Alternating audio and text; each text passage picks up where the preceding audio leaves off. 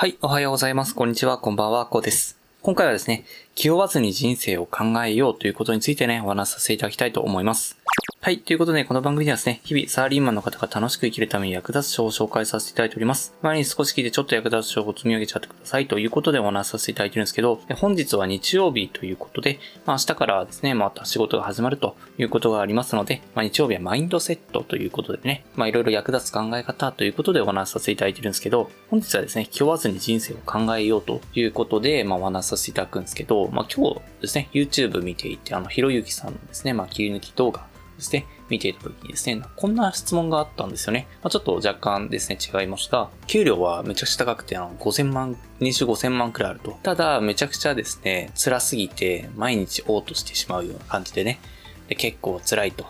で、貯金が2億円あるというところで、えこれでですね、な、地方に行った方がいいですかと。で、ちなみに、これを一回辞めるとですね、仕事を一回辞めると再就職が難しそうと。再就職できてもですね、年収が下がってしまうということで、そういう質問が来てたんですけど、まあ、ひろゆきさんもおっしゃってたんっていうかね、ひろゆきさんもなんか解決策として、まあ、おっしゃってたんですけど、なんかですね、まあ、気負いすぎだなっていうふうに私も思ったんですよね。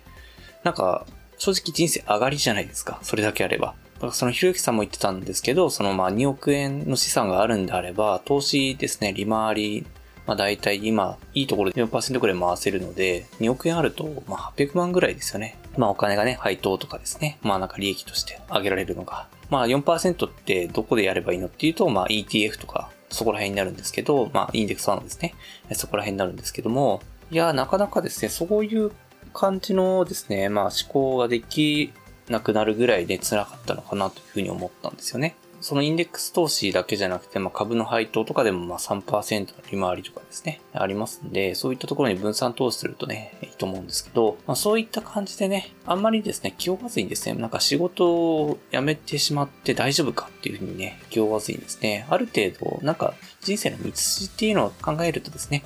かなりですね、気負わずに人生歩めるのかなというふうに思いましてね、本日はお話しさせていただいてるんですけど、まあ、例えば、そのね、資産が2億円なかったとしてもですね、えー、まあ、ある程度ね、今貯金があると、まあ、自分の生活費としては、まあ、大体300万ぐらいあれば、まあ、いけるというところで、300万ですね、まあ、年間あればいいということなので、300万円生み出すための資産があればですね、いいわけですよね。4%でなんかまあ ETF の場合は、まあ運用できるという話をさせていただいたと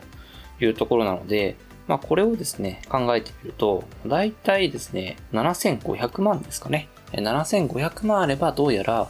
まあ、自分は300万円ぐらいで別に働かなくてもですね、生活できると。だから7500万円貯めることができれば人生上がりなんだなっていうね、大体の仕様ができると。まあ厳密に言えばね、税金とかありますんで、もうちょっとね、詳しく計算する必要があると思うんですけど、まあ大雑把に言えばそんな感じで計算すればいい。まあ大体ね、まあこの感じでいくとまあ1億円ぐらいあればですね、大体ですね、まあ自分としては人生上がりなのかなとじゃあ1億円貯めるためにはどうしたらいいかというところなんですけど、例えばですね、まあ投資のね、クリを、まああんまりね、リスクのあるものをね、投資してるとですね、まあ資産がなくなっちゃったりしてしまうので、まあ長期と短期投資に分けてですね、長期の方はですね、まあ ETF、私は ETF に入れてますが、そういった形でね、リスクの抑えたですね、投資商品にベットするというところがあったり、で、本業の稼ぎだけだとなかなか望めないよねということがあればですね、副業を始めてみるとか、まあ、例えばですね、私の場合はですね、本を執筆したりですね、えー、いろいろやってますが、まあ、あんまりですね、まあ、それがね、今、芽が出てるかっていうと、まだね、芽が出てないので、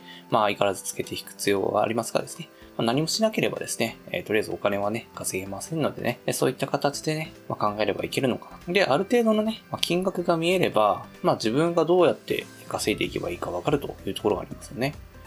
まあ、1億円ね、貯めれなくてもですね、例えば、さっきので言えばですね、年間150万くらいですね、まあ、稼ぐことがで、稼ぐというか、お金が生み出すことができればですね、もし職を失ったとしても、まあ、バイトとかで食いつなげるよねっていうね、計算をしてみたりね、まあ、地方にね、行ってですね、まあ、年収が下がったとしても生活できるよねというふうな計算ができてくるというところがあります。なので、結構ね、今いる会社にね、縛られがちな日本人ではありますがですね、意外とね、そういった形で道筋を立てて考えてみれば、いろいろ選択肢があるということはわかります。でですね、お金がね、とりあえず自分の生活分だけでもね、確保できればですね、いろんなことに挑戦できるということになりますのでね、まあ、ぜひね、いろいろ、まあ、今からね、挑戦しながらなると思いますがですね、自分がね、自由にいろんなことに挑戦できるようにですね、精神的な自由ですね、お金の自由ということで、まあ、目指してみてはいかがでしょうか。まあ、なんかね、そんなことばっかり考えてると逆にね、気負いすぎたみたいな感じになっちゃうかもしれないんですけど、まあ、そういったことを考えた方がね、いろいろはっきりさせた方が肩の荷は下りますので、なんかね、頭の中でなんか